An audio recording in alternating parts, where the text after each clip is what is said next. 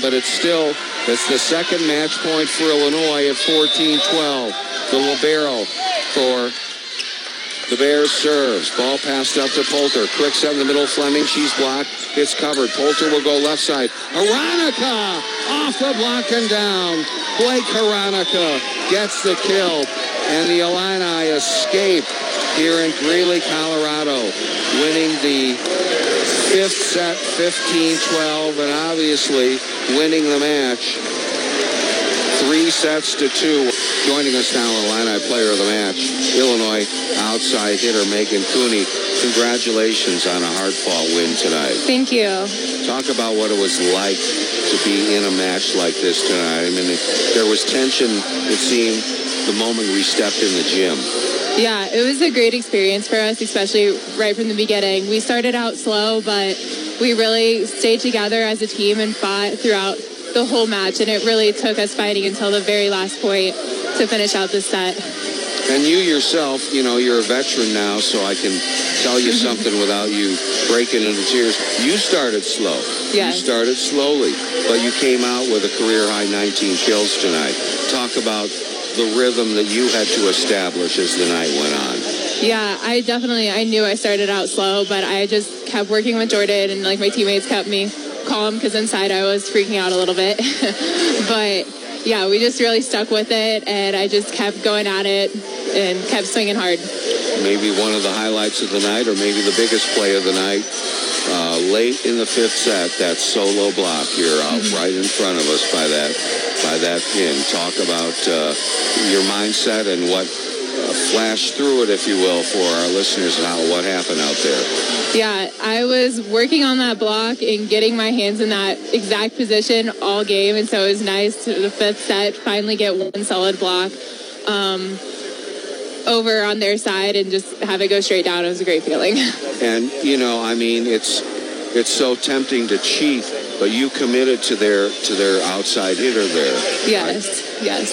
So, all right, Megan. Uh, just uh, let's get out of town with three wins and mm-hmm. enjoy the rest of the weekend. What do you say? Sounds great. Joining me now is Fighting Illini head coach Chris Tamas. And Chris, don't know, my heart can take it anymore. back to back nights of five set thrillers. And uh, this one was a grind.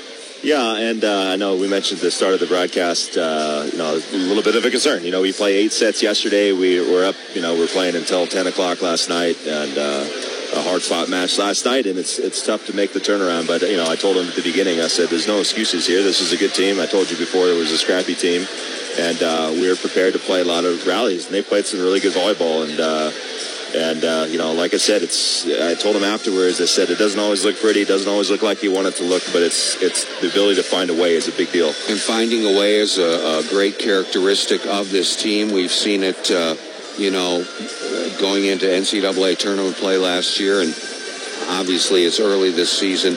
Uh, and I had uh, Megan Cooney in here as our player of the match. Uh, she started slow, had a career high in kills, and had that huge solo block but certainly, when a team pulls through with an effort like this, you've got to look at number one and Jordan Poulter sure. and what she did out sure. there. Yeah, and, and uh, she's been doing a great job. She always has. And, uh, you know, I, I, didn't really talk much, you know, about anything during the game because I realized, you know, I don't I don't need to sit there and yell at them. That's not the way to go. It's right. they, they just need to have belief in what they're doing. And I told Jordan about halfway through the match, he said, hey, just lead. I said, I don't care what you're doing right now. You're doing everything fine. I said, you just need to lead and you need to be able to talk talk him into playing better. And you know, we had some, like you mentioned, a couple slow starts from a couple of hitters, but I thought Jordan did a nice job of of grooving everyone back into it. And at the end, you know, we took some of our best swings in the matches. Uh, you know, there in the fifth set, and uh, as we did last night. So again, you know, proud of them for doing that. Obviously, we don't want to be in those situations, right? Uh, but it's it is that's that's what the game of volleyball is. It's a, it's a funny game from time to time, and uh, you know, hats off to Northern Colorado. They played great volleyball. I think right. they're going to do a lot of damage in their conference and, and in the preseason here. So, uh, really hats off to them. But you know, hats off to our effort here tonight, and uh, I'm really proud of the group again. And uh, you know, a win is a win is a win. It doesn't Yeah. say what type it is. No, it's just a no, win. it'll show up in the W Yeah, right. But to come down from such a deficit in the fifth set is something you don't see very often, and maybe a, again a tribute to our character. Yeah, and a, a little bit, you know, what I told him, I took that time out, I think at 4 nothing or something like that. And I said, hey, I, I, I don't care. I, I really don't. And uh, early leads never bother me. Actually, I, I hate being on the other end of it. I hate having the early lead sometimes because you get too comfortable. And, uh, you know, not that I don't think they ever got comfortable. I just think there's, there's, oh, you think you'll have four and all of a sudden three and, it, you know, it tightens up. Right, and, you know, we make a good run with Jordan back there at the service line. And,